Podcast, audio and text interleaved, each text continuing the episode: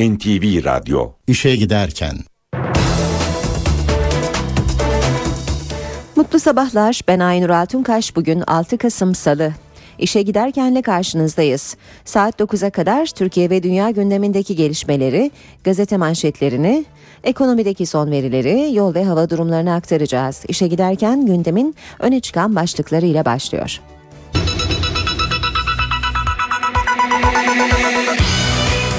Hükümet mahkemelerde Kürtçe savunma için çalışmalara başladı. Turgut Özal'a suikast girişimi yeniden gündemde. Amerika Birleşik Devletleri bugün yeni başkanını seçiyor. Mavi Marmara baskını ile ilgili dava bugün İstanbul'da başlıyor. Fitch on sekiz yıl sonra Türkiye'nin notunu yatırım yapılabilir seviyeye yükseltti. İşe giderken gazetelerin gündemi.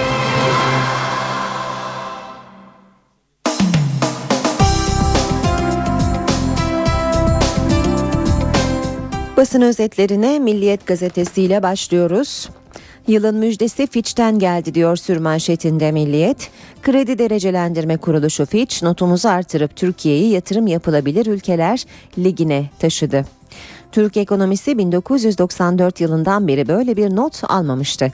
Ancak Türkiye'ye daha geniş yatırımcı kitlesinden sermaye girişinin olması için üç büyük kredi derecelendirme kuruluşundan en az ikisinin notunun yatırım yapılabilir seviyede olması gerekiyor. Şu anda Moody's'in notu yatırım yapılabilirin bir kademe, Standard and Poor's'unki ise iki kademe altında. Milliyet'te manşet, Bahçeli'nin açıklaması, sokağa inmeyeceğiz. Kazandığı kurultayın hemen ardından Milliyet'e açıklama yapmış Bahçeli, ülkücüler fikir mücadelesi yapacaklar, sokakta işimiz yok. M H P'nin genel başkanlık koltuğuna altıncı kez oturan Devlet Bahçeli, rakibi Koray Aydın'ın aldığı dört yüz kırk bir oy için iyi okunması gereken rakamlar dedi. Teşekkür konuşması yaparken kullandığı fitne kelimesinin Aydın'a dönük olmadığını belirten Bahçeli, muhalif olaylı oyların yüksekliği için herkese mavi boncuk dağıtarak siyaset yapamayız yorumunu yaptı. Başbuğ'dan mektup var. Silivri cezaevinde on aydır tutuklu bulunan eski Genelkurmay Başkanı İlker Başbuğ gönderdiği mektupta varsayımlar nedeniyle tutuklu olduğunu belirterek şöyle diyor. Savcılığa göre internet anlıcı kapsamında açılması planlanan sitelerle ilgili çalışmaya on dokuz Haziran iki bin dokuzda son verilmeseydi bu sitelerde suç işlenecekti. Hayret etmeyiniz, ileride suç işleneceği iddiasıyla insanlar aylarca tutuklu bulundurulabilmektedir. Hürriyetle devam edelim.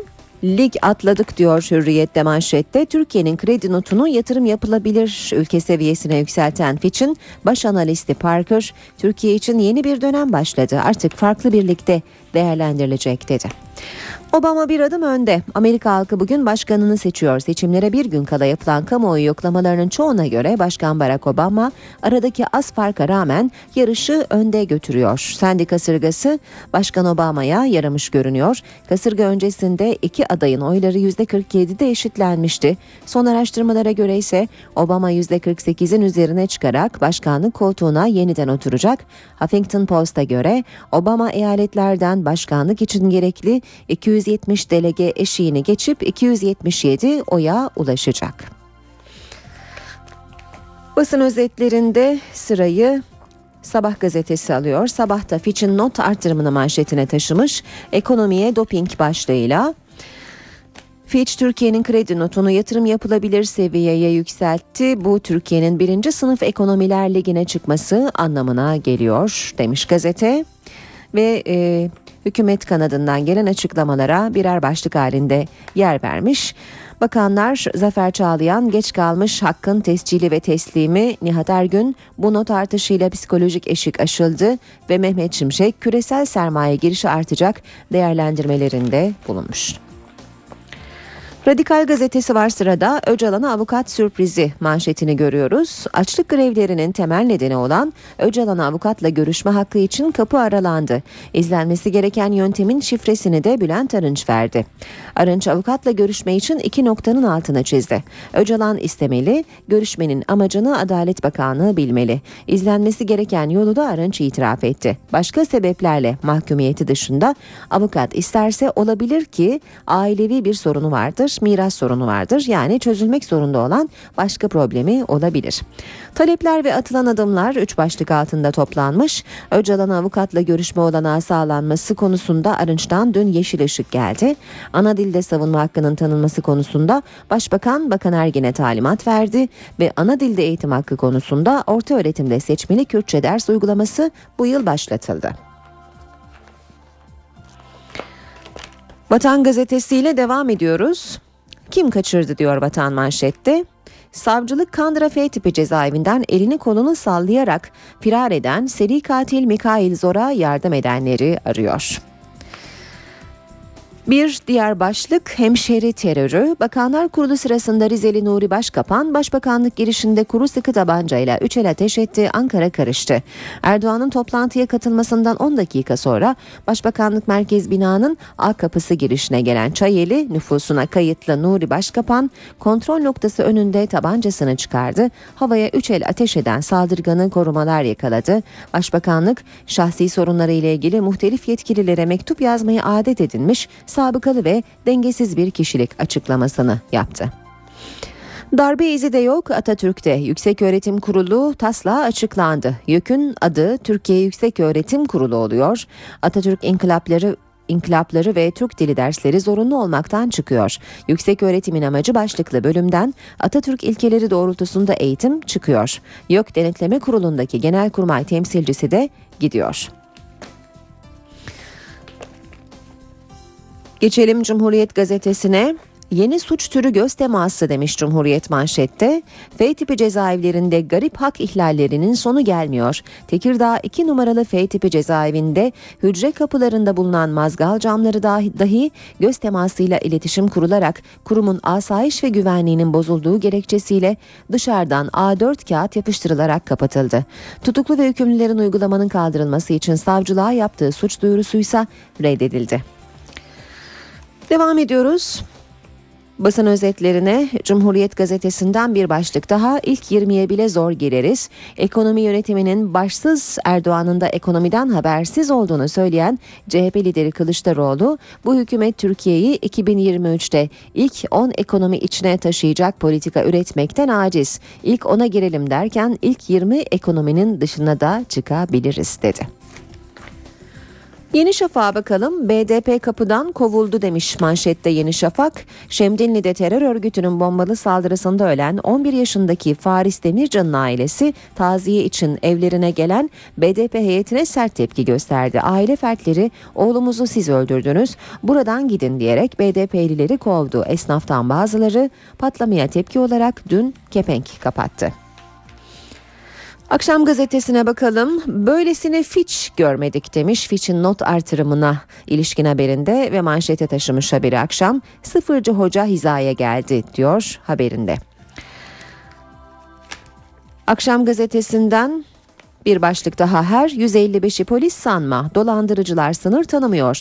Yöntemleri birer birer deşifre olunca taktik değiştirdiler. Bu kez tuzak sinsi. Kurbanı arayan numara bir programla yüz elli beş olarak gösteriliyor. Polisin aradığını sanan vatandaş tüm bilgilerini veriyor. Zamanla devam ediyoruz. Çocuğumuzu öldürdünüz, hangi yüzle geliyorsunuz? P K K'nın öldürdüğü on bir yaşındaki Faris'in ailesinden B D P'ye tepki. Az önce Yeni Şafak gazetesinden de aktardık haberi. Ve son olarak da Habertürk'e bakalım.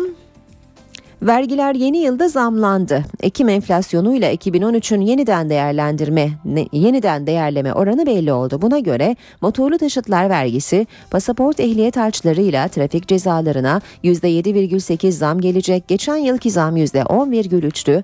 Bazı kalemlerde artacak. E, vergiler sonrası rakamlar açıklanmış Habertürk'te. bin üç yüz cc altı araçlarda vergi beş yüz on yedi liraya, bin üç yüz ve bin altı yüz cc arası araçlarda sekiz yüz yirmi sekiz liraya çıkıyor. Kırmızı ışık ihlali yüz altmış altı lira. B tipi ehliyet harcı üç yüz on iki liraya ve bir yıllık pasaport harcı da yüz yirmi altı liraya çıkıyor. Basın özetlerini böylece bitiriyoruz. N T V Radyo'da işe giderken de birlikteyiz.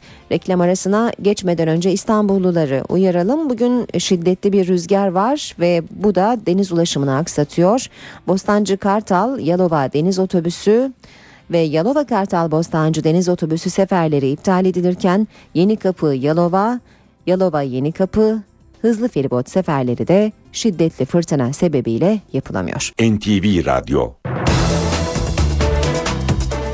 Saat yedi on dört N T V Radyo'da birlikteyiz, gündeme yakından bakıyoruz. Başbakanlık dün ilginç bir olaya sahne oldu.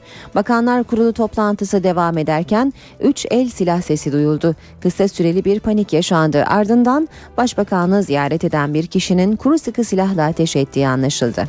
üç el ateş edildi. Silah seslerinin yankılanmasının ardından Başbakanlık çalışanları, korumalar ve gazeteciler hareketlendi. Biz de bu silah sesini duyduk. Olay Başbakan Recep Tayyip Erdoğan'ın da katıldığı Bakanlar Kurulu toplantısı başladıktan kısa süre sonra meydana geldi. Saat on dört onda ziyaretçilerin Başbakanlığa giriş yaptığı ağ kapısından üç el silah sesi duyuldu. Arkadaşlar lütfen yerimize geçelim biz. Buyurun efendim, buyurun. İddiaya göre zanlı Başbakanlık bahçesinin sadece göz kontrolü yapılan ön nizamiyesinden giriş kartı aldıktan sonra A kapısına ulaştı. X-ray ve rutin kontrollerin yapıldığı bu kapıda durduruldu. Bu sırada yanındaki kuru sıkı tabancayı çıkartarak üç el ateş etti. Güvenlik güçleri hemen olaya müdahale etti. Zanlı yakalanarak sorguya alındı. Başbakanlıkta silah seslerinin duyulmasının ardından ziyaretçilerin girdiği bölüm ziyaretçilere kapatıldı. Burada geniş güvenlik önlemleri alındı. Olay yeri inceleme ekipleri içeri girdi ve diğer koruma ekipleri de peyderpey Başbakanlığa sevk edildi. Olaya ilişkin ayrıntılar kısa sürede ortaya çıktı. Kuru sıkı tabancayla ateş eden zanlı Rize Çayeli nüfusuna kayıtlı bin dokuz yüz yetmiş sekiz doğumlu Nuri Başkapan'dı. Başbakanlık kaynaklarından edinilen bilgiye göre sabıkalı saldırgan şahsi sorunlarıyla ilgili olarak yetkililere sık sık mektup yazıyordu. Ayrıca benzer eylemlere daha önce de teşebbüs etmişti. Yetkililer Başkapan'ın bu tarz dengesiz hareketlerle dikkat çekmeye çalıştığını belirtti. Basit bir olay olarak, bir zabıta vakası olarak görüyoruz. Kuru sıkı tabancayla herhalde fark edilmek istenmiş bir problemli İnsan olduğu, geçmişte sabıkaları bulunduğu ortaya çıkmıştır. Bunun dışında yorumlanabilecek e, herhangi bir husus görmüyoruz. Zanlı'nın Twitter hesabında Başbakan Erdoğan'a yönelik hayranlık dolu mesajları dikkat çekti. Ankara Emniyet Müdürü Kadir Ayda olayın ardından Başbakanlığa gelerek çalışmaları bizzat takip etti. Başbakanlıkta yaptığı eylemle bir anda Türkiye'nin gündemine oturan Nuri Başkapan'ın Rize'deki ailesi üzgün. Çocuklarının eylemi psikolojik çöküntü nedeniyle yaptığını söyleyen aile tüm Türkiye'den özür diledi. İki gün evvel e, görüştük. Baba ben dedi Ankara'ya gidiyorum dedi gene iş için. İyi dedim oğlum git de adam gibi git. Başbakanlıkta kuru sıkı silahla eylem yapan Nuri Başkapan'ın ailesi üzgün. Baba Mehmet Başkapan oğlu adına tüm Türkiye'den özür diledi.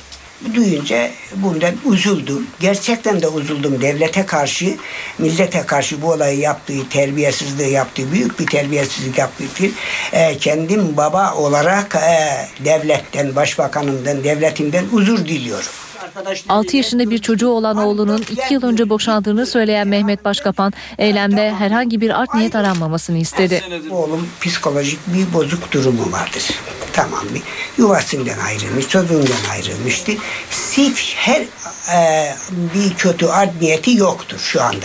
Sif iş için. Bunu defalarca da size gelmiştir, oraya gelmiş iş almak için, devlet kapısından bir iş almak için. O amaçla bu işi yapmıştır veya yapmaya kalkmıştır. Başka bir art niyeti hiç yoktur. Eylemci daha önce işsiz olduğu gerekçesiyle bakanla görüşmüş. Daha önce de defalarca Hayati Yazıcı ile de görüştü, gitti buna söz verdiler. İstanbul'da e, şehire, Ataşehir'e, Kayaşehir'e, Başakşehir'e gittiler. Gittiği yerde iş vermişler veya bu işi beğenmemiş, beğenmiyor. Başbakan Recep Tayyip Erdoğan'ı çok sevdiklerini belirten ailenin duvarında eski gelinleri ve torunlarının başbakanla çekilmiş bir fotoğrafı da asılı. İşe giderken. Hükümet mahkemelerde Kürtçe savunmanın önünü açmak için düğmeye bastı. Başbakan Tayyip Erdoğan, Adalet Bakanı'na düzenlemenin Bakanlar Kurulu'na getirilmesi için talimat verdi. Düzenleme kısa zamanda meclis gündeminde olacak.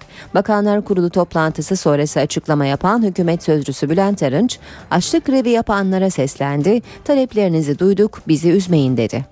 Adalet Bakanımıza bunu geliştirmesi ve süratle yasalaşmak üzere meclise sevk etmesi konusunda Sayın Başbakanımız talimat vermişlerdir. Hükümet açlık grevi yapan eylemcilerin taleplerinden biri olan Kürtçe savunma hakkı için düğmeye bastı. Düzenleme kısa zaman içinde meclis gündemine gelecek. Bakanlar Kurulu'nda gündeme gelen düzenleme ile ceza muhakemeleri usulü kanunundaki savunma fıkrası, kim kendisini hangi dille daha iyi ifade edebileceğini düşünüyorsa o dille savunma yapabilir şeklinde değiştirilecek. Biz inandığımızı yapıyoruz. O da nedir?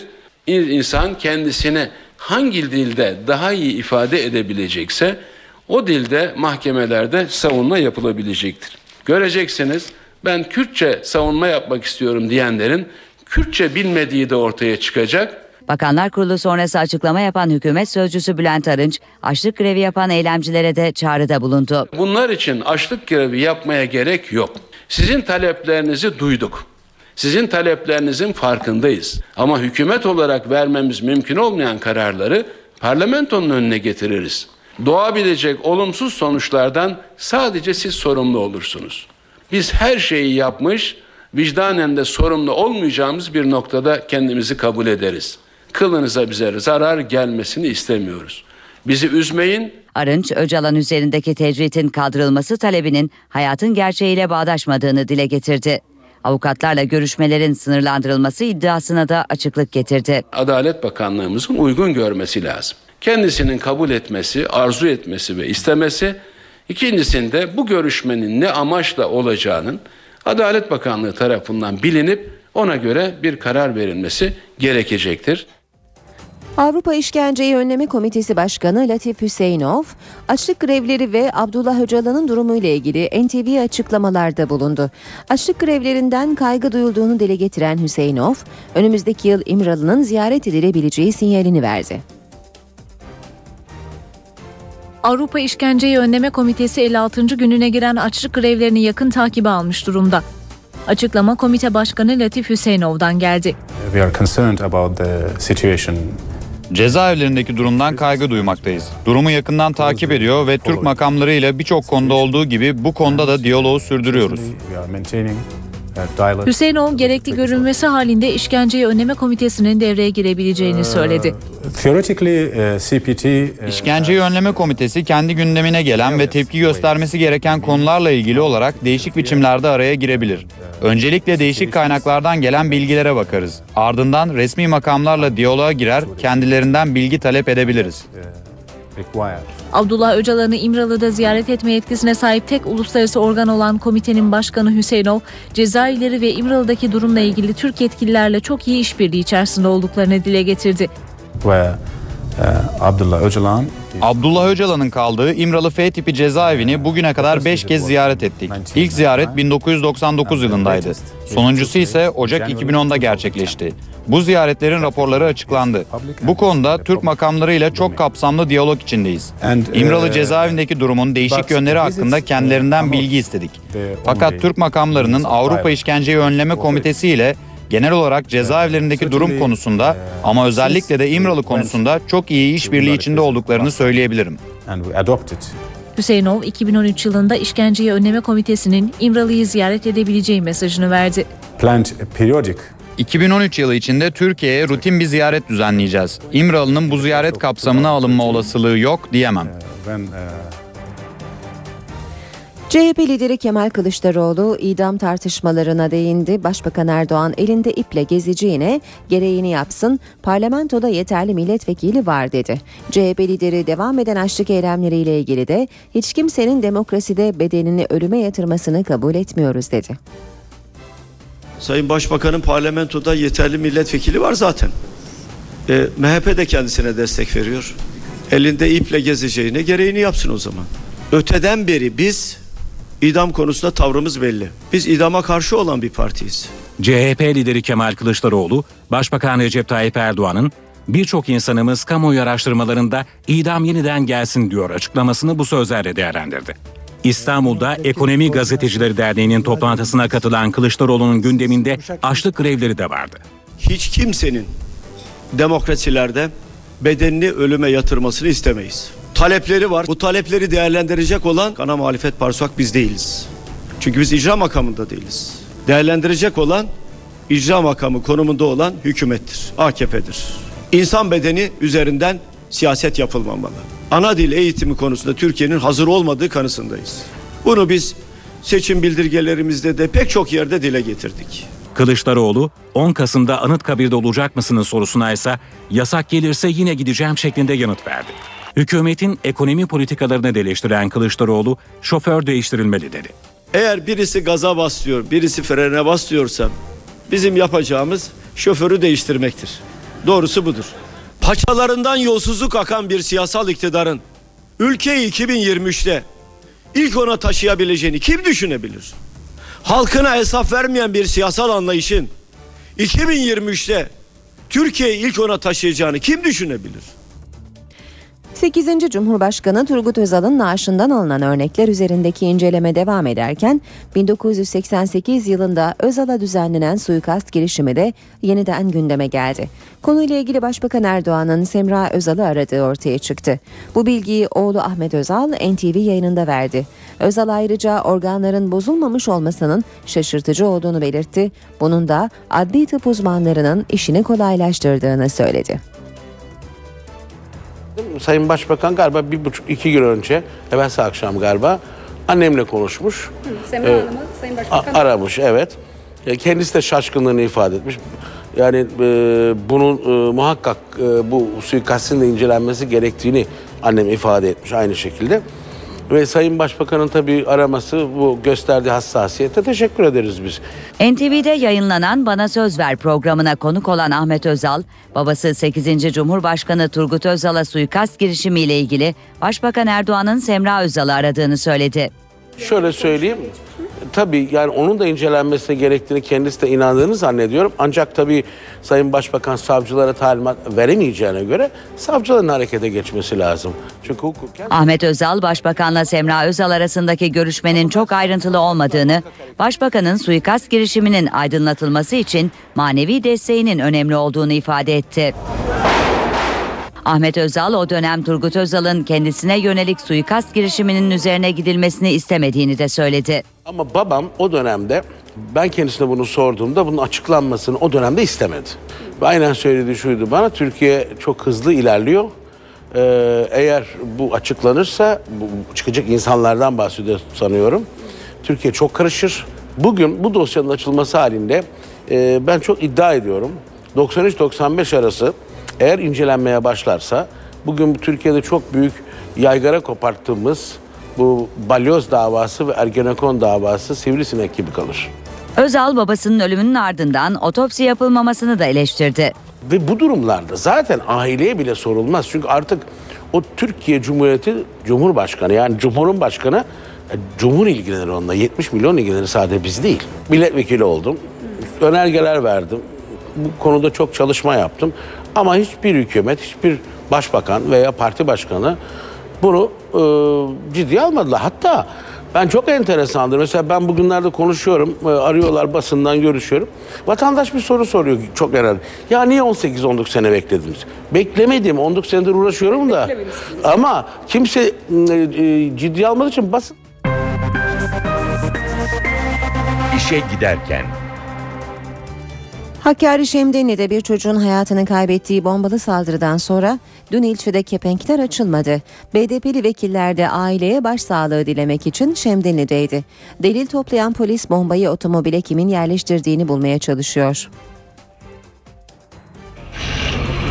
Bombalı saldırının boyutu gün ağarınca ortaya çıktı. Burada yığınına dönen otomobil çekici yardımıyla olay yerinden kaldırıldı. Polis kullanılan patlayıcının türünü, aracın kim ya da kimler tarafından olay yerine bırakıldığını araştırıyor. Patlamanın ardından ilçede sessizlik hakim. Esnaf saldırıya tepki için kepenk açmadı. Akşam düğündü. Daldığı gün, daldığı saatte bomba patlattı. Bütün çocuklar hepsi korktu. Patlamada hayatını kaybeden on bir yaşındaki Faris Demircan ilçe mezarlığında toprağa verildi. Zihinsel engelli olduğu öğrenilen Faris, ailesiyle birlikte düğünden dönerken patlayan bombanın kurbanı olmuştu. Zırhlı araçta bulunan polislerse saldırıyı hafif sıyrıklarla atlattı. Yaralanan on sekiz kişiden Burhan Kaya ve İbrahim Demir'in durumu ise ciddiyetini koruyor. B D P Hakkari Milletvekili Esat Canan'la bir grup B D P'li çocuklarını kaybeden Demircan ailesini ziyaret ederek taziyede bulundu.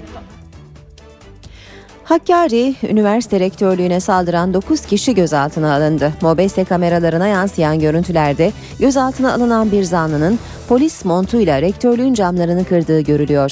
Hakkari İl Merkezi ve Yüksekova'da yapılan operasyonlarda korsan gösterilere karıştığı belirlenen zanlılar gözaltına alındı. MOBESE kameralarını inceleyen polis zanlıları tek tek tespit etti. Gözaltındaki dokuz kişinin arasında bir hafta önce Hakkari Rektörlüğü'ne yapılan saldırıya karışanlar da var. Görüntülerde polis montu giyen bir göstericinin de arasında olduğu grup rektörlük binasının camlarını taş ve sopalarla kırıyor.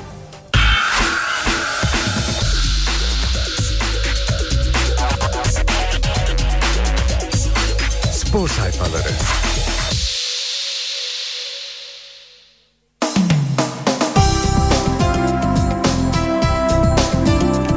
Spor haberleriyle işe giderken devam ediyor. Habertürk'ün spor ekiyle başlayalım. Çok özer bir zafer, özer tırnak içinde. Süper Lig'e renk katan Kasımpaşa, Bursa'yı deplasmanda devirip tarihi bir galibiyete imza attı. Timsah'la ligde yaptığı altı maçı da kaybeden lacivert beyazlılar rakibinden hırsını çıkarıp Şota yönetiminde ilk zaferine ulaştı. yirmi dörtte Diyalma ortaladı. Özer Hurmacı gelişine şık bir vuruşla Carson'u avladı. sıfır bir. Bursa kırk beşte peş peşe kullanılan korner atışlarında Batalla ile eşitliği sağladı bir bir. altmışta sahneye gecenin yıldızı Özer çıktı. Serbest vuruşta topu savunmanın ve Carson'un bakışları arasında ağlara gönderip tabelaya imzasını attı ve maçın skorunu belirledi.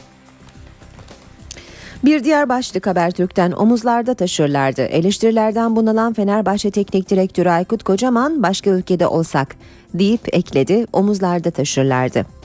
Fenerbahçe'nin başında seksen dört maçta yüz yetmiş dokuz puan topladık. Bir şampiyonluk yaşadık, birini yarım puanla kaybettik. yirmi dokuz yıldır alınmayan Türkiye Kupası'nı kazandık. Normal bir ülkede bu sonuçları alan antrenör omuzlara alınır. Ama bizde oyunu okuyamıyor gibi garip tepkiler geliyor. Bir Selçuk İnan sakatlanıyor. Medyadaki Galatasaray sempatizanları eyvah diyor. Bizde altı sakat var, önemsenmiyor. Belediye önünde orta sahayı geçmeden kazandılar. Kluj maçını düşündü dediler. Biz kazanınca bu takımdan bir şey olmaz deyip geçiyorlar. Devam edelim spor haberleri aktarmaya. Hürriyet'in spor sayfalarına bakalım. Fener şampiyonu tanımadı seksen üç yetmiş dört. Kartal son beş maçtaki dördüncü mağlubiyetini aldı.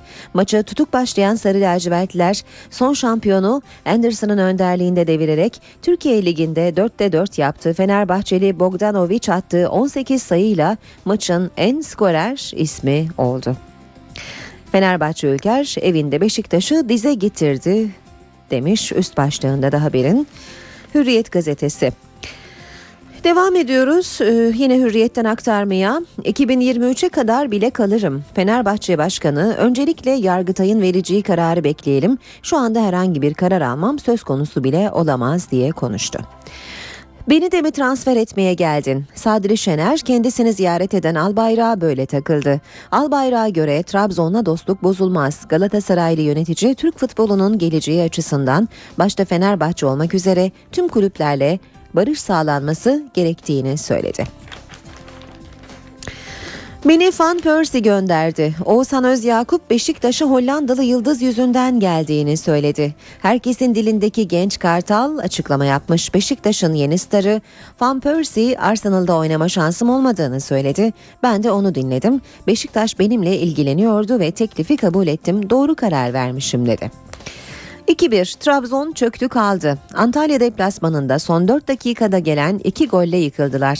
Ligde üst üste beş maçtır galip gelen Antalya Galatasaray'ı takibini sürdürüyor. Adrian'la öne geçen Bordo Mavililer tam kazandım derken seksen altıncı dakikada Ömer'in golüyle sarsıldı. Asıl şokuysa Murat Duru Er doksan artı ikide fileleri havalandırınca yaşadı. Kazanmama izin ver, parayı al. Beşiktaşlı Batuhan'la Ofsporlu Rasim Can arasında geçtiği öne sürülen diyaloğun benzerinin olimpiyatta altın kazanan Kazak bisikletçi Vino Kurov'la bir rakibi arasında yaşandığı ortaya çıktı demiş Hürriyet haberinde. Bir başlık daha, sporun gurur günü. Yeni hizmet binasını başbakan açtı. Hizmet binasının birçok başarıya teşvik olacağını söyleyen Erdoğan, olimpiyatta başarılı olan sporculara yirmi yedi bin dört yüz yetmiş beş Cumhuriyet altını değerinde on yedi milyon dört yüz yetmiş üç bin lira verildiğini bildirdi. Gençlik ve Spor Bakanlığı'nın başkentteki akıllı binasında Türkiye'nin ilk spor müzesi de bulunuyor. Ve Milliyet gazetesine geçelim. Milliyet'in spor sayfalarına bakacağız. İlk başlık Antalya cezaevi. Medical Park Antalya beş maçtır kaybetmediği Trabzon'a şans tanımadı. Üst üste beşinci galibiyetini aldı. Bordo Mavili takım hızlı başladığı maçta Adrian'ın vuruşuyla üstünlüğü yakalarken farkı açacak fırsatları birer birer harcadı. İkinci yarıda sahada bambaşka bir Antalya Spor vardı. Ömer'le beraberliği yakalayan kırmızı beyazlı takım Murat Duruer'in uzatmada attığı şık golle zafere uzandı. Yine Milliyet'ten başlık Hurmacıpaşa. Son üç haftadır galibiyet yüzü göremeyen Kasımpaşa Spor, Bursa'da ayağa kalktı. Geçen hafta Trabzonspor'u deplasmanda deviren timsahı Özel Hurmacı'nın iki golüyle avladığı Batallı'nın sayısı yetersiz kaldı. Aslan Darboğaz'da Galatasaray'ın Aralık sonuna kadar kırk milyon dolarlık ödemesi olduğu öğrenildi. Sportif A Ş'deki ikinci bedelli sermaye artırma hamlesi gerçekleşmezse kulüpte mali krizin patlak vereceği ifade edildi. Efsane Selçuk sıradaki başlık. Fenerbahçe yönetimi sezon sonunda sözleşmesi biten tecrübeli oyuncuyla nikah tazeleyecek. Selçuk yeniden imza atarsa sarı lacivertlerde efsane haline gelen birçok yıldızı oynama süresi bakımından geride bırakacak, unutulmazlar arasına girecek. Fener dört köşe sarı lacivertliler sahasında konuk ettiği Beşiktaş'ı ikinci yarıdaki oyunuyla devirdi.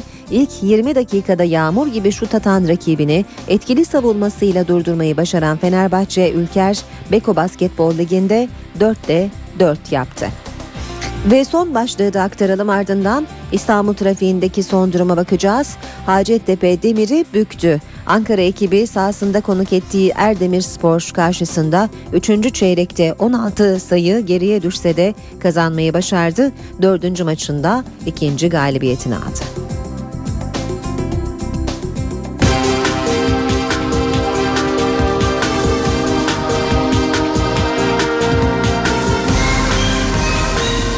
İşe giderken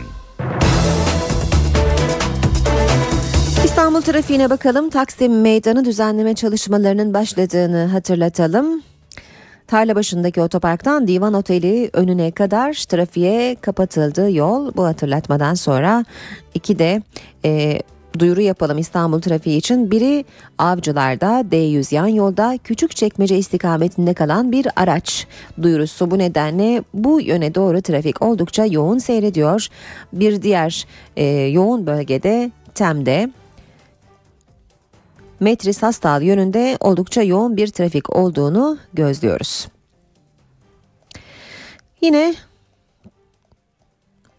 Avrupa yakasıyla devam edelim. D yüz karayolunda Şirinevler, Merter ve Cevizli Bağ arasında yoğun bir trafik var. Devamında Otakçılara kadar da bu trafik yoğun olarak devam ediyor. O üçte Mahmut Bey Hal arasında çift yönlü bir yoğunluk olduğunu söyleyelim.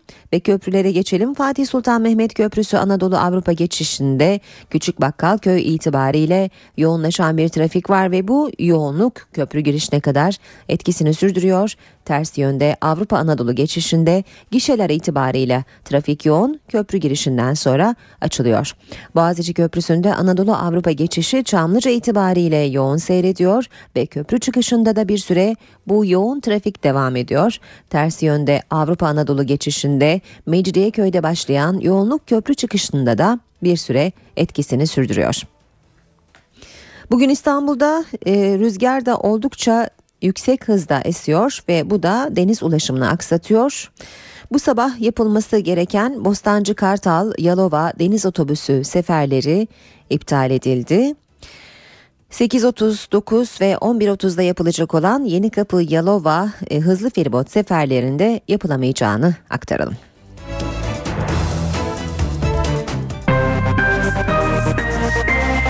İşe giderken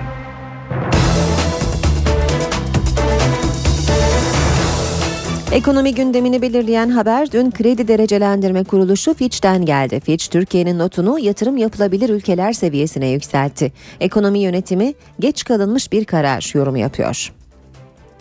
Uluslararası Kredi Derecelendirme Kuruluşu Fitch, Türkiye'nin kredi notunu bir basamak artırarak B B artıdan B B eksiye yükseltti.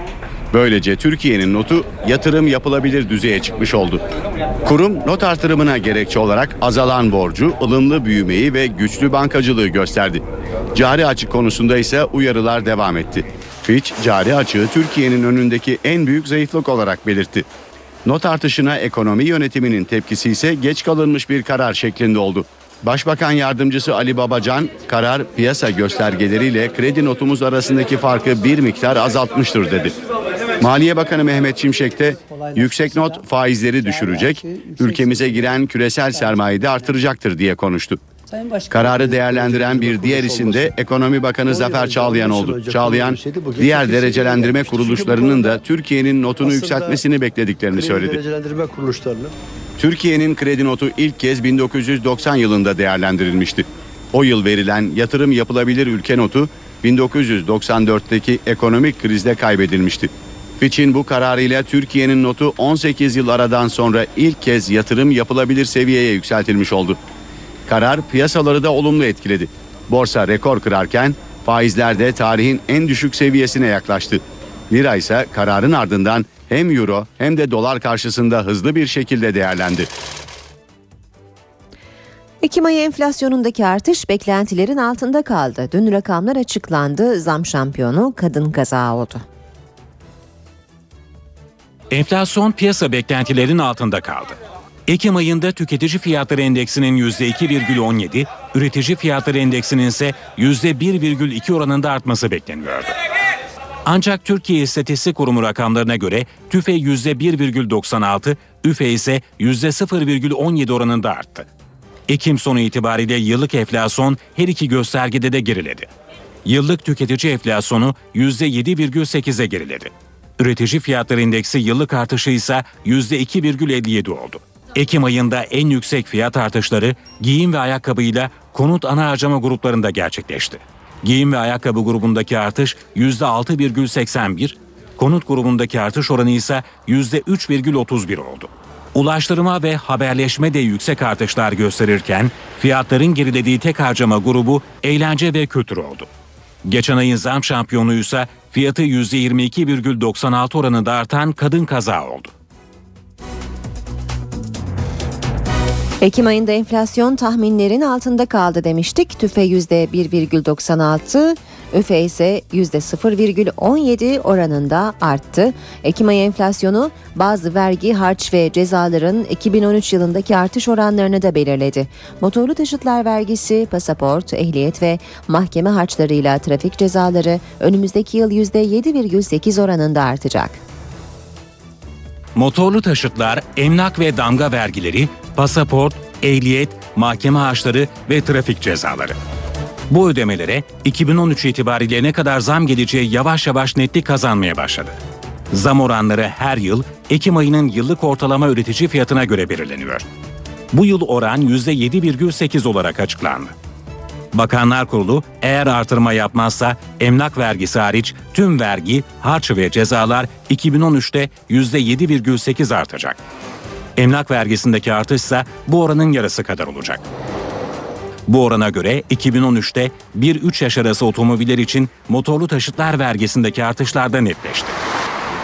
Motor gücü bin üç yüz bir ile bin altı yüz cc arasında olan araçlarda artış altmış bir lira olacak ve vergi sekiz yüz otuz liraya çıkacak.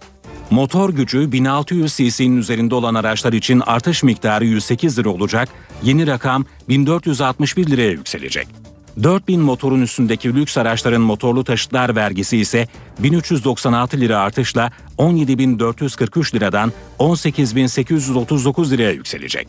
altı aylık pasaport harcı yetmiş yedi liradan seksen üç liraya yükselecek. Pasaport harcı bir yıllık için yüz yirmi iki lira olacak.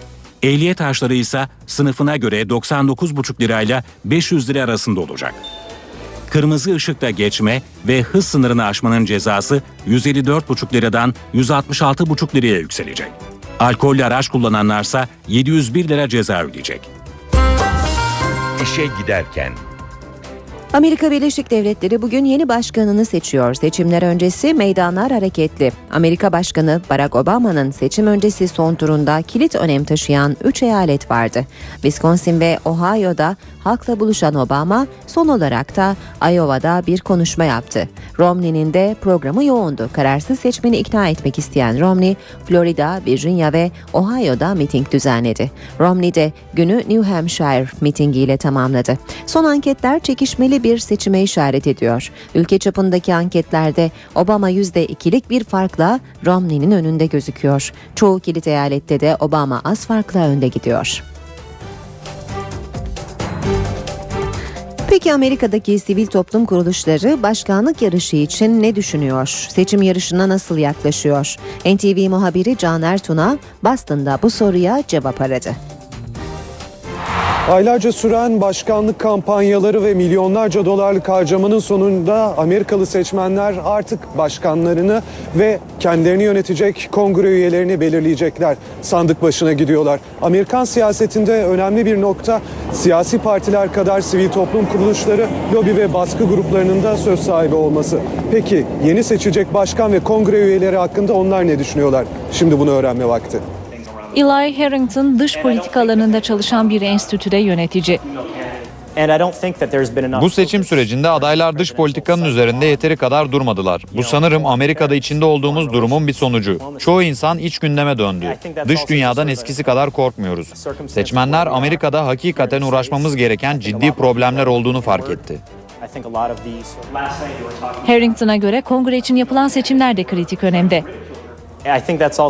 Yasaları yapanlar kongre üyeleri. Obama'nın birçok fikri ve farklı öncelikleri olabilir ama partisinden herkesi ikna edemezse ve cumhuriyetçilerin en azından bir kısmının desteğini alamazsa hiçbir şey yapılamaz. Bu seçimin ana temalarından biri buydu. İki aday da diğer parti mensuplarıyla uyumlu çalışacağı mesajı vermeye çalıştı. Kate Crockford ise yurttaş hakları konusunda faaliyet yürüten bir sivil toplum örgütünde. Yönetim sadece Amerika'nın değil, dünyanın da en büyük şirketleri tarafından kontrol ediliyor. Ne yazık ki öyle bir noktaya geldik ki bu şirketler iki partinin de ana sponsoru. Savaş karşıtı, sivil hakları savunan bizler için gerçek bir aday yok, bir seçeneğimiz yok. Dolayısıyla halkın gerçek iradesini hayata geçirmek için ya sistem değişikliğine gitmeliyiz ya da bu sistemi reform etmeliyiz. Amerika'da sandıktan kim önde çıkacak? Dünyanın merak ettiği soru bu. Anket kuruluşlarından sonra Perulu şamanlardan da tahminler geldi. Şamanlara göre seçimi Obama kazanacak. Amerika Birleşik Devletleri'nde başkanlık seçimini Obama kazanacak. Anketler değil, şamanlar bunu söylüyor. Perulu şamanlar Amerika'daki seçimin sonuçlarını öğrenmek için İnka tanrılarının kapısını çaldı. Lima'nın Cristobal Dağı'na çıkan şamanlar renkli bir ayinin ardından seçim tahminini açıkladı. Şamanlara göre seçimin galibi Obama olacak. Mars gezegeni Obama'yı seçti. Romney seçimi kaybedecek. Koruyucuların seçimi Obama. Ayrıca Latin kökenli seçmenler de ona oy verecek. Obama kazanacak. Obama güçlenecek. Obama. Şamanlar Obama'nın yeni dönemde barışa hizmet etmesi için dua etmeyi de ihmal etmedi. Kainattan Obama'ya barış için çalışacak enerjiyi vermesini istiyoruz. Böylelikle barış gelir, savaşlar ve çevre kirliliği son bulur. N T V Radyo. N T V Meteoroloji Biriminden merhaba. Yeni haftaya lodos ve ılık bir havayla başladık. Bugün akşam saatlerinde rüzgarın kuzeye dönmesiyle Marmara Batı Karadeniz yağışlı havanın etkisine girecek. Yarın Poyraz'ın kuvvetlenmesiyle hava serinlerken batı ve güney kesimlerdeki yağışlar daha da kuvvetlenecek. Ve haftanın ikinci yarısı kuzey kesimlerden başlayarak sıcaklıklar hissedilir derecede azalacak. Bugün için gün içinde Marmara bölgesinde hava ılık ama akşama doğru yağış başlıyor. Ege ve Akdeniz'de yazdan kalan günler yaşanırken iç ve doğu kesimlerde gündüz sıcaklıkları yüksek olacak ama geceler yine de serin geçecek. Bugün Trakya'da başlayacak yağış akşama doğru Marmara'nın tamamı ve Batı Karadeniz'i de etkisi altına alacak.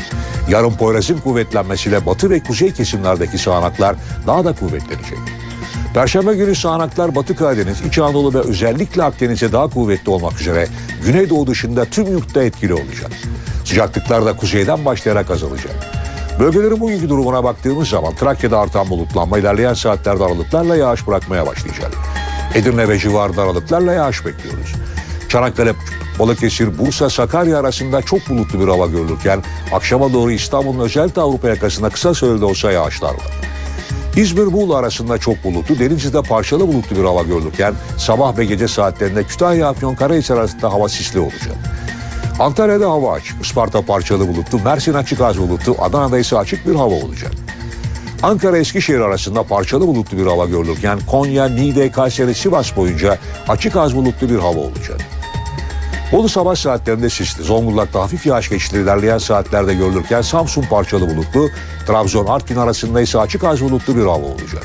Malatya, Erzurum, Kars, Hakkari boyunca havanın açık az bulutlu olmasını bekliyoruz.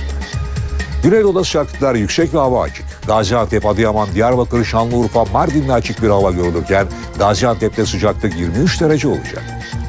İstanbul gündüz parçalı bulutlu, akşam başlayacak sağanaklar yarın giderek kuvvetlenecek. Bu gece sıcaklık on dört dereceye iniyor. Ankara güneşli, sıcaklık gündüz yirmi iki, gece ise on bir derece olacak. Perşembe kuvvetli yağmur ve soğuk hava geliyor. İzmir'de hava ılık, gündüz sıcaklık yirmi beş, gece ise on dokuz derece olacak.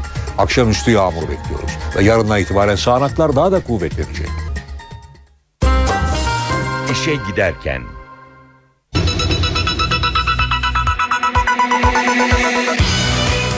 Hükümet mahkemelerde Kürtçe savunma için çalışmalara başladı. Turgut Özal'a suikast girişimi yeniden gündemde. Amerika Birleşik Devletleri bugün yeni başkanını seçiyor.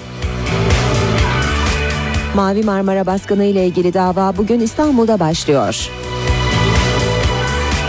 Fitch on sekiz yıl sonra Türkiye'nin notunu yatırım yapılabilir seviyeye yükseltti. İşe giderken gazetelerin gündemi.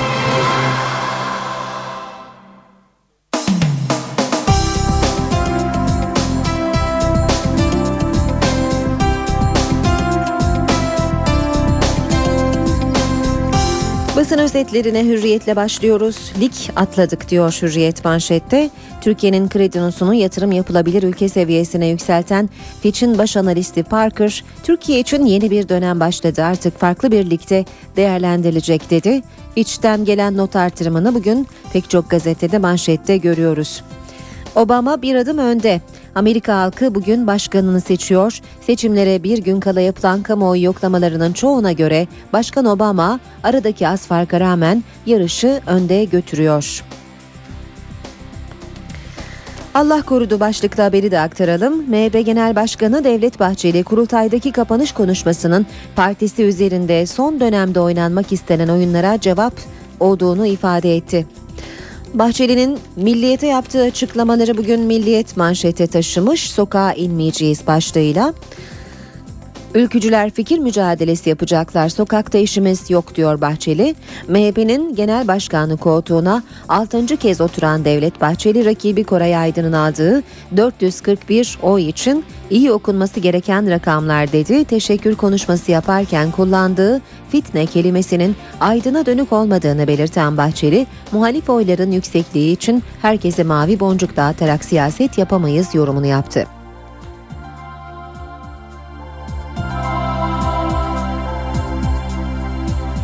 Devam ediyoruz yine Milliyet'ten aktarmaya. Başbuğ'dan mektup var. Silivri cezaevinde on aydır tutuklu bulunan eski Genelkurmay Başkanı İlker Başbuğ gönderdiği mektupta varsayımlar nedeniyle tutuklu olduğunu belirterek şöyle diyor.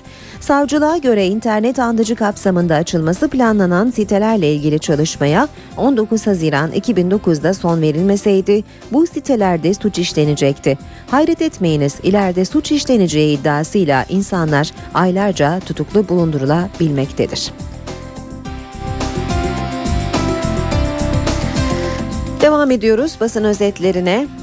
Sabah gazetesine bakalım. Ekonomiye doping demiş Sabah da manşette. Fitch Türkiye'nin kredi notunu yatırım yapılabilir seviyeye yükseltti. Bu Türkiye'nin birinci sınıf ekonomiler ligine çıkması anlamına geliyor. Bakanların açıklamalarını görüyoruz. Zafer Çağlayan geç kalmış hakkın tescili ve teslimi. Nihat Ergün bu not artışıyla psikolojik eşik aşıldı ve Mehmet Şimşek küresel sermaye girişi artacak değerlendirmelerinde bulundular. Radikale geçiyoruz. Radikal'de de sürmanşet, Türkiye hak ettiği notu aldı. Piyasaların aylardır beklediği not artışı nihayet gerçekleşti diyor. Radikal ve Başbakan Yardımcısı Babacan'ın sözlerine yer veriyor. Gecikmiş bir karar, diğer kredi kuruluşlarından da gecikmeden benzer karar almalarını ümit ediyoruz. Neler değişecek başlığı altında şunlar yer almış.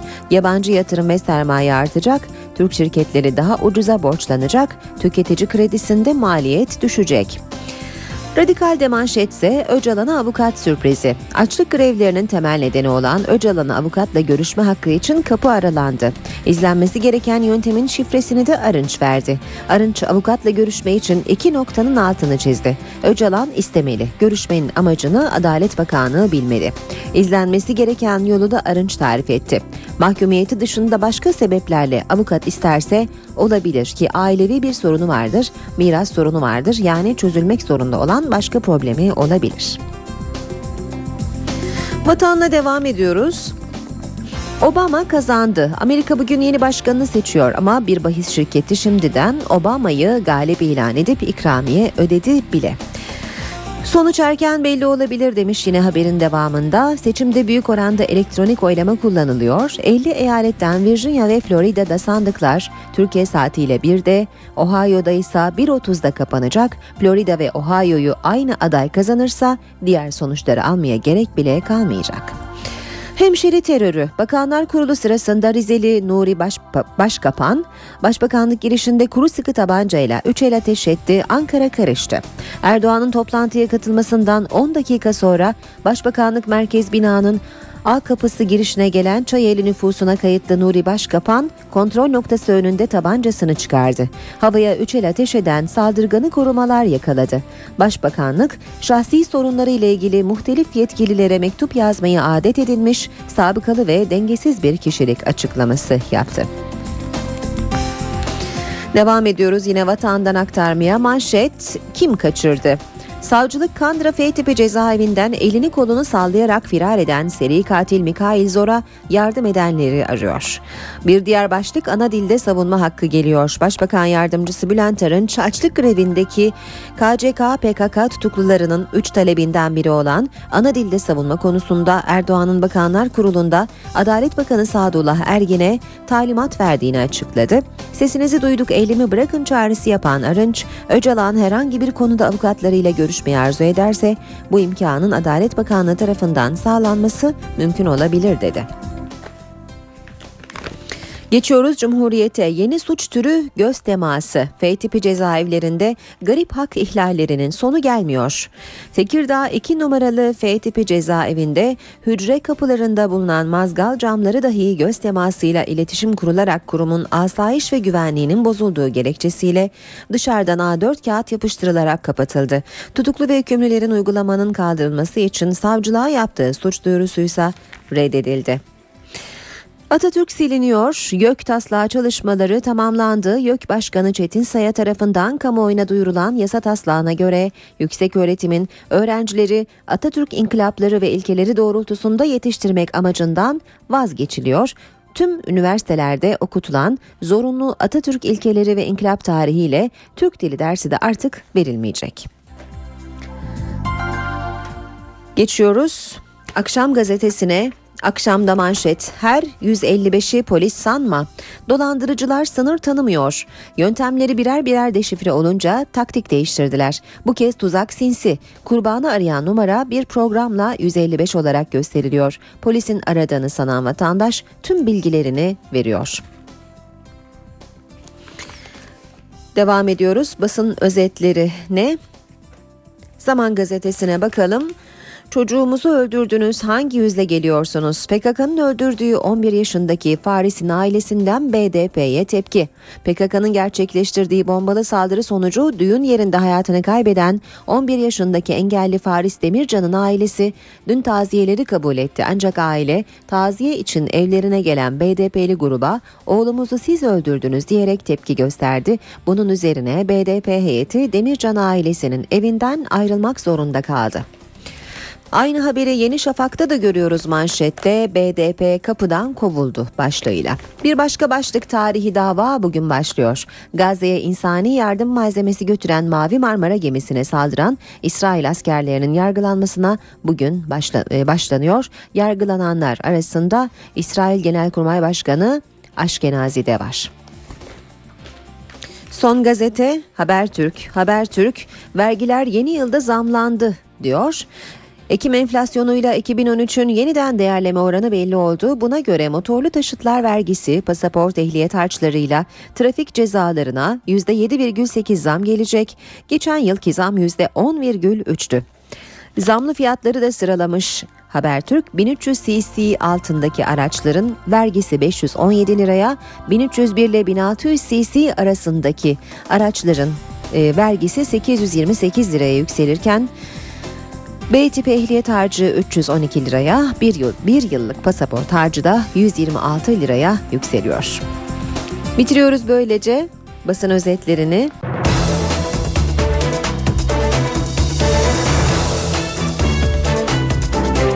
Saat sekiz on sekiz, işe giderken de birlikteyiz. Hükümet mahkemelerde Kürtçe savunmanın önünü açmak için düğmeye bastı. Başbakan Tayyip Erdoğan, Adalet Bakanı'na düzenlemenin Bakanlar Kurulu'na getirilmesi için talimat verdi.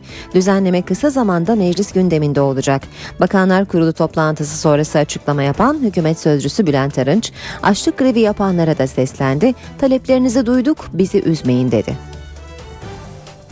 Adalet Bakanımıza bunu geliştirmesi ve süratle yasalaşmak üzere meclise sevk etmesi konusunda Sayın Başbakanımız talimat vermişlerdir. Hükümet açlık grevi yapan eylemcilerin taleplerinden biri olan Kürtçe savunma hakkı için düğmeye bastı.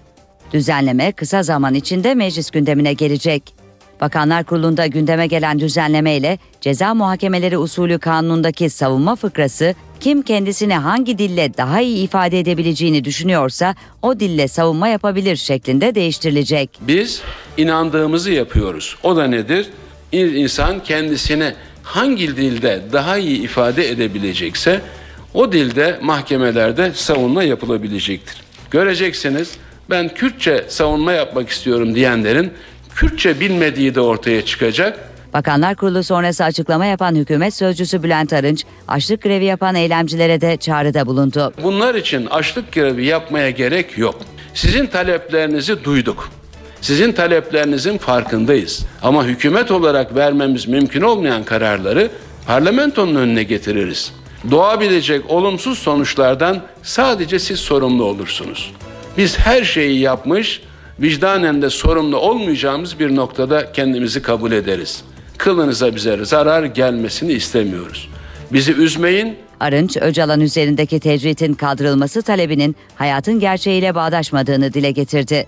Avukatlarla görüşmelerin sınırlandırılması iddiasına da açıklık getirdi. Adalet Bakanlığımızın uygun görmesi lazım. Kendisinin kabul etmesi, arzu etmesi ve istemesi. İkincisinde bu görüşmenin ne amaçla olacağının Adalet Bakanlığı tarafından bilinip ona göre bir karar verilmesi gerekecektir.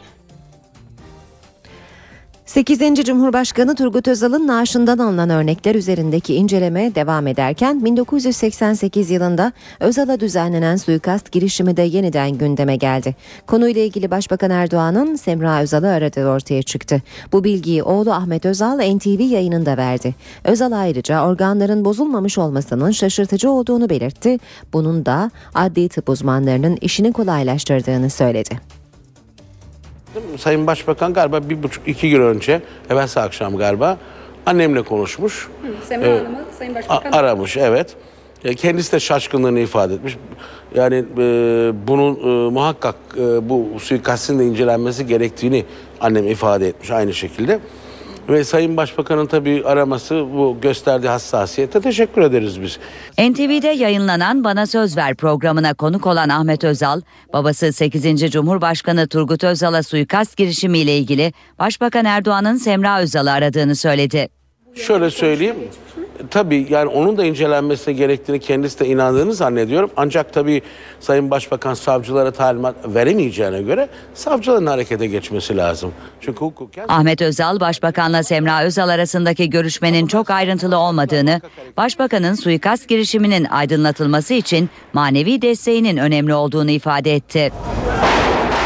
Ahmet Özal o dönem Turgut Özal'ın kendisine yönelik suikast girişiminin üzerine gidilmesini istemediğini de söyledi. Ama babam o dönemde ben kendisine bunu sorduğumda bunun açıklanmasını o dönemde istemedi. Ve aynen söylediği şuydu bana: Türkiye çok hızlı ilerliyor. Ee, eğer bu açıklanırsa bu çıkacak insanlardan bahsediyor sanıyorum.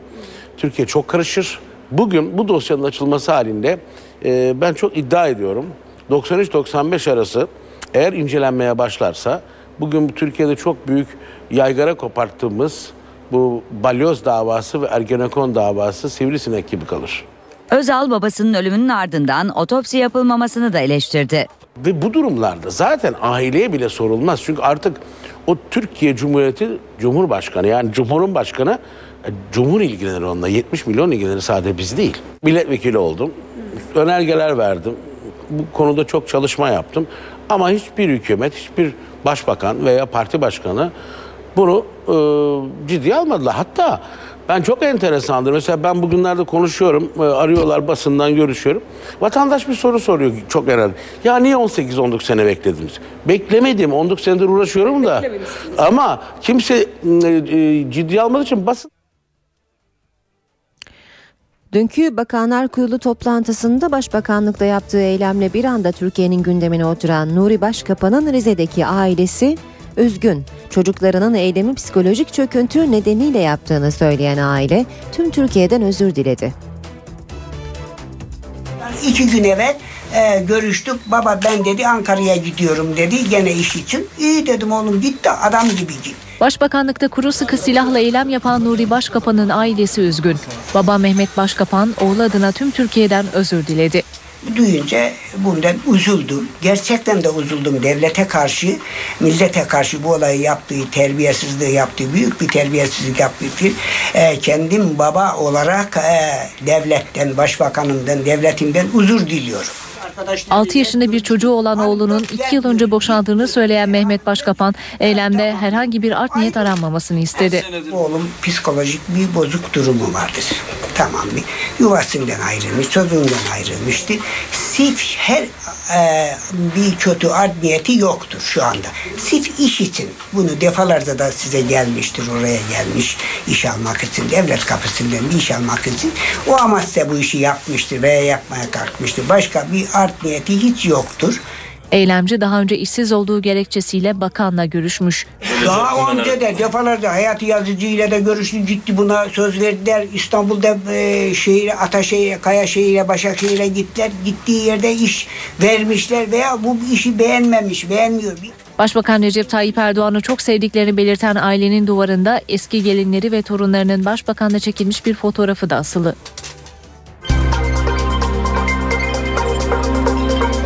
Ankara gündemi.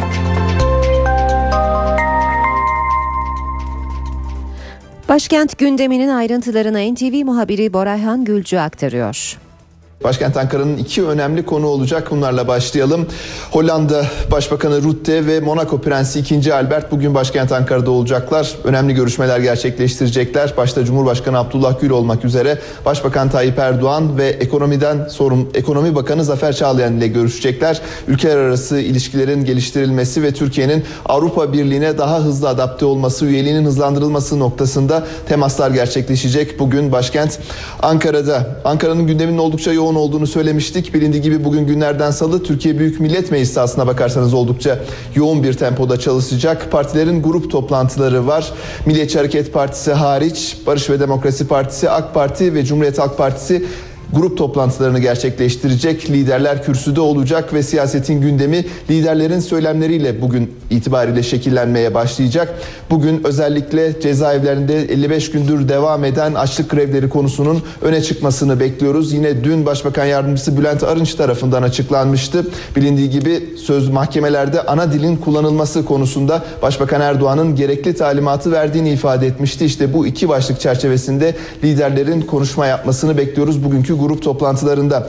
Bir diğer önemli başlık yine Türkiye Büyük Millet Meclisi'nden on üç ilin büyükşehir belediyesi statüsüne kavuşturulmasını öngören tasarı Türkiye Büyük Millet Meclisi'nde bugün itibariyle görüşülmeye başlanıyor. on gün boyunca aralıksız olarak meclis büyükşehir yasa tasarısını çıkarmak için çalışacak. Bu tasarı eğer yasalaşırsa on üç ile büyükşehir statüsü verilecek. Bu iller Aydın, Balıkesir, Denizli, Hatay, Malatya, Manisa, Kahramanmaraş, Mardin, Muğla, Tekirdağ, Trabzon, Şanlıurfa ve Van olarak karşımıza çıkıyor. Yine bu tasarının yasalaşması halinde Türkiye genelinde otuz dört yeni ilçe kurulması ve İstanbul'la Kocaeli'nin köylerinin de mahalle statüsüne alınmasını öngörüyor.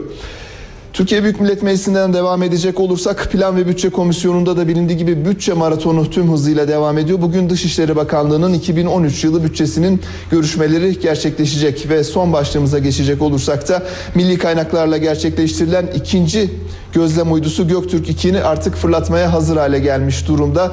Onun için bir uğurlama töreni gerçekleştirilecek. Bilindiği gibi bu fırlatma Türkiye'den maalesef henüz gerçekleştirilemiyor. Bu, bu on altı Aralık iki bin on iki tarihinde Çin'den gerçekleşecek. İşte bugün de Göktürk iki Çin'e uğurlanacak. Sanayi Bakanı Nihat Ergün de bu törende hazır bulunacak. İşe giderken. İ M K B yüz endeksi Fitch'in Türkiye'nin notunu yatırım yapılabilir seviyeye yükseltmesinin ardından hem gördüğü en yüksek seviyeye ulaştı hem de kapanış rekorunu kırdı. Endeks öğlen arasında açıklanan Fitch'in kararının ardından ikinci seans açılışında yetmiş üç bin üç yüz on üç puana kadar yükseldi. Günü ise bin üç yüz on dört puanlık yükselişle yetmiş iki bin yedi yüz otuz yedi puandan kapattı. Hisse senetleri yüzde bir virgül seksen dört değer kazandı.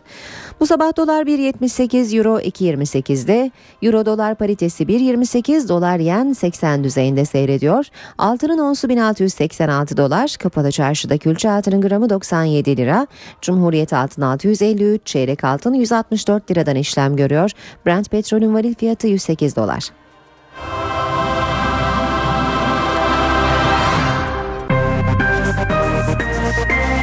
İşe giderken. İstanbul trafiğindeki son duruma bakacağız. Şimdi köprülerle başlayalım. Anadolu Avrupa geçişinde Boğaziçi Köprüsü'nün trafiği Çamlıca gerisinden itibaren etkili. Köprü üzerinde ise rahatlıyor. Ters yönde ise Mecidiyeköy Meydanı'nda başlayan bir yoğunluk var ve köprü çıkışında da bir süre etkisini sürdürüyor. Fatih Sultan Mehmet Köprüsü Anadolu Avrupa geçişinde trafik Kozyatağı kavşağından itibaren yoğun bir seyir izliyor. Çavuşbaşı'nda biraz rahatlasa da Kavacık'a yaklaşırken yeniden yoğunlaşıyor ve bu şekilde köprü girişine kadar devam ediyor. Ters yöndeki trafik biraz daha rahatladı. Gişeler itibariyle yoğun ama akıcı bir trafik olduğunu görüyoruz. Anadolu yakası E beş karayolunda Küçükyalı Kozyatağı arasında trafik yoğun seyrediyor. Tem otoyolunda Mahmut Bey ve Karayolları Mahallesi arasında çift yönlü bir yoğunluk var. Devamında Akşemseddin Viyadüğü'nden Maslak Kavşağı'na kadar yine yoğun bir trafik olduğunu söylemek mümkün.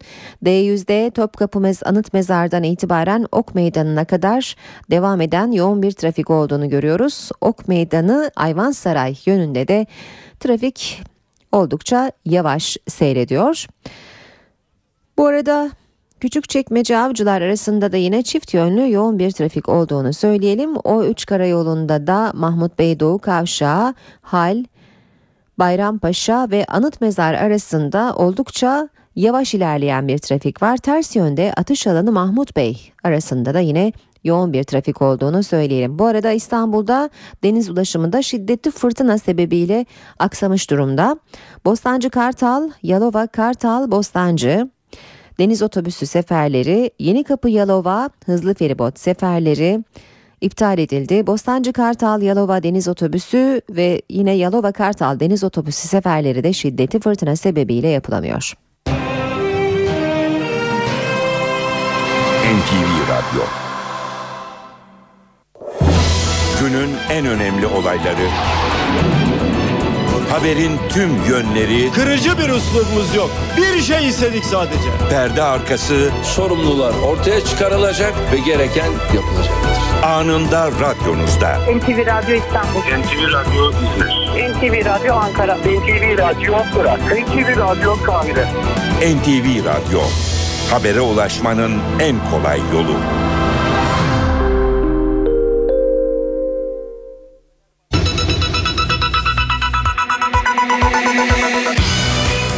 Hükümet mahkemelerde Kürtçe savunma için çalışmalara başladı. Turgut Özal'a suikast girişimi yeniden gündemde. Amerika Birleşik Devletleri bugün yeni başkanını seçiyor. Mavi Marmara baskını ile ilgili dava bugün İstanbul'da başlıyor. Fitch on sekiz yıl sonra Türkiye'nin notunu yatırım yapılabilir seviyeye yükseltti.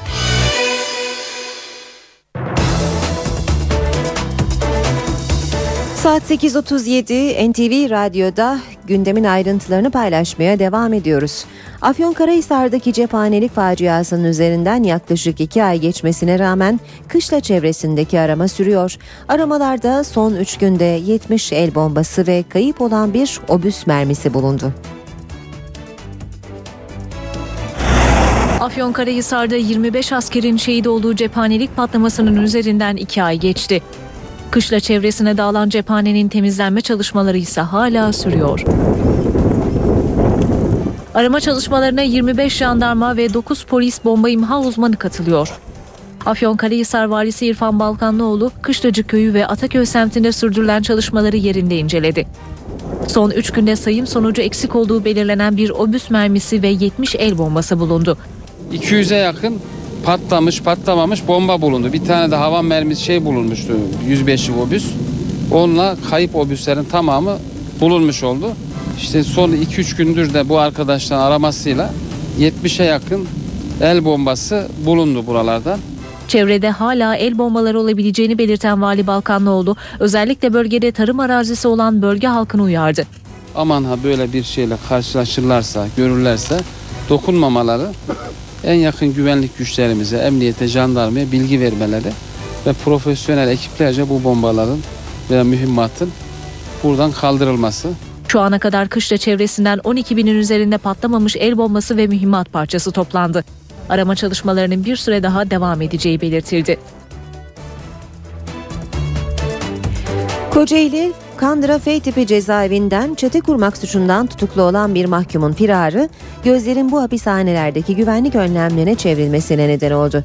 Bu tip cezaevlerinden hiçbir mahkumun kaçamayacağı düşünülüyordu. Ancak bu firar kafalarda soru işaretleri yarattı. Kimse kaçamaz deniliyordu ama imkansız denilen şey gerçek oldu. İstanbul'da işlenen çok sayıda cinayet, gasp ve soygun suçuna adı karışan Mikail Zor, F tipi cezaevinden firar etti. Olay cumartesi gecesi Kocaeli Kandıra'daki yüksek güvenlikli bir nolu F tipi cezaevinde meydana geldi. Çete kurmak suçundan cezaevinde olan Mikail Zor'un sayım yapıldıktan sonra firar ettiği anlaşıldı. İddiaya göre sayım memuru mahkumların bulunduğu bölümün kapısını açık unuttu. Firari mahkum açık kapıdan çıkarak önce havalandırma boşluğuna ulaştı, oradan da spor salonunun çatısına tırmanarak kaçtı. Kabul bölümündeki kameraların kör noktasından yararlanan mahkum telleri açtı ve izini kaybettirdi. Firarın ortaya çıkmasının ardından çok yönlü soruşturma başlatıldı. Cumhuriyet savcıları ve jandarma cezaevinde inceleme yaptı. Mahkumlar ve gardiyanların ifadesi alındı. Polisten de destek alan jandarma kentteki mobese kameralarının görüntülerini de inceliyor. Adalet Bakanlığı da cezaevindeki firarı araştırması için bir müfettiş görevlendirdi. Olayla ilgili idari ve adli soruşturma başlatıldı.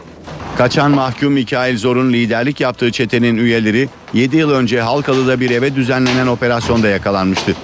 Operasyonda çıkan çatışmada bir kişi ölmüştü. Tekirdağ Şerköy ilçesi işlenen bir cinayetle karıştı. Ölen kişinin yakınları emniyet binasındaki şüpheliyi linç etmek istedi.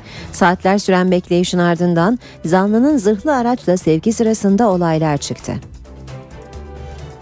Cinayet haberini alan kalabalık zanlıyı linç etmek istedi. Emniyet binası önündeki gerginlik saatlerce sürdü. İddiaya göre Tekirdağ Şarköy sahilinde oturan otuz yedi yaşındaki Recep Kurt, kendisine bira vermediği gerekçesiyle Uğur Özdemir tarafından bıçaklanarak öldürüldü. Gözaltına alınan zanlı İç Emniyet Müdürlüğü'ne götürüldü. Haberi duyan Kurt'un yakınları Emniyet Müdürlüğü önünde toplandı. Sayının hızla artması üzerine Tekirdağ'dan takviye polis ekipleri istendi. Öfkeli kalabalık şüpheliyi linç etmek için içeri girmek isteyince polis devreye girdi. Çevik kuvvet ekipleri grubu dağıtmak için tazyikli su ve biber gazı kullandı. Gerginlik Recep Kurt'un cenazesinin toprağa verilmesinden sonra da devam etti. Bu kez yaklaşık üç bin kişi emniyet binası önünde toplandı. Polis bina önünde etten duvar ördü. Öldürülen Recep Kurt'un babası Arif Kurt, kalabalığa megafonla seslenerek dağılmalarını istedi. Yani gelin sağlıkta hiç zorluk göstermeyin arkadaşlara, tamam. Gitsinler. Tamam baba. Katil zanlısı Uğur Özdemir havanın kararmasıyla zırhlı araca bindirilerek emniyetten çıkarıldı. Bu sırada kalabalık da hareketlendi. Araca saldıranlarla polis arasında arbede yaşandı. Kalabalık tazyikli su ve biber gazı kullanılarak dağıtıldı. Nöbetçi mahkeme tarafından tutuklanan zanlı Tekirdağ cezaevine gönderildi. Şanlıurfa'nın yöresel lezzeti isot biberi bu yıl üreticinin yüzünü güldürmedi. Piyasada ihtiyacın üzerinde isot olduğu için halde satışlar dibe vurdu. Şanlıurfa'nın yöresel yemeklerine lezzet veren isot biberi bu yıl üreticinin elinde kaldı. Halde satışlar düştü, torbası altı yüz liradan satılan isotun fiyatı üç yüz liraya kadar indi. Doludur, satılmıyor. Torbası üç kağıda diyoruz, gene kimse almıyor. Bu halimiz ne olacağını biz de bilmiyoruz. İsota talep olmadığı için bazı çiftçiler tarladaki biberleri toplamadı. Kilolarca isot biberi yağmurun altında çürümeye terk edildi. Bugün yaklaşık olarak on gündür Şanlıurfa sebze halinde isot fiyatları artık kilo düzeyinde değil, kilo bazında değil, çuval bazında satışa sunulmuştur. Çiftçiler piyasadaki isot tükenene kadar üretim yapmama kararı aldı. İşe giderkenin bugün de sonuna geldik. Veda etmeden önce öne çıkan başlıkları hatırlayalım. Bugün en çok konuşulacak konu başlıklarından biri hükümetin mahkemelerde Kürtçe savunma yapılmasına ilişkin çalışma başlatması. Başbakan Erdoğan dün Adalet Bakanı'na konuyla ilgili düzenlemenin Bakanlar Kurulu'na getirilmesi için talimat verdi. Ayrıca dokuz Türk'ün öldüğü iki bin on Mayıs'ındaki Mavi Marmara baskını ile ilgili dava bugün başlıyor. İsrail askerler Mavi Marmara baskını ile ilgili gıyaplarında yargılanacak. sekizinci Cumhurbaşkanı Turgut Özal'a düzenlenen suikast girişimi de yeniden gündemde. İşe giderkenden bugünlük de bu kadar. Ben Aynur Altunkaş. Saat başında gelişmelerle yeniden buluşmak üzere. Hoşça kalın. N T V Radyo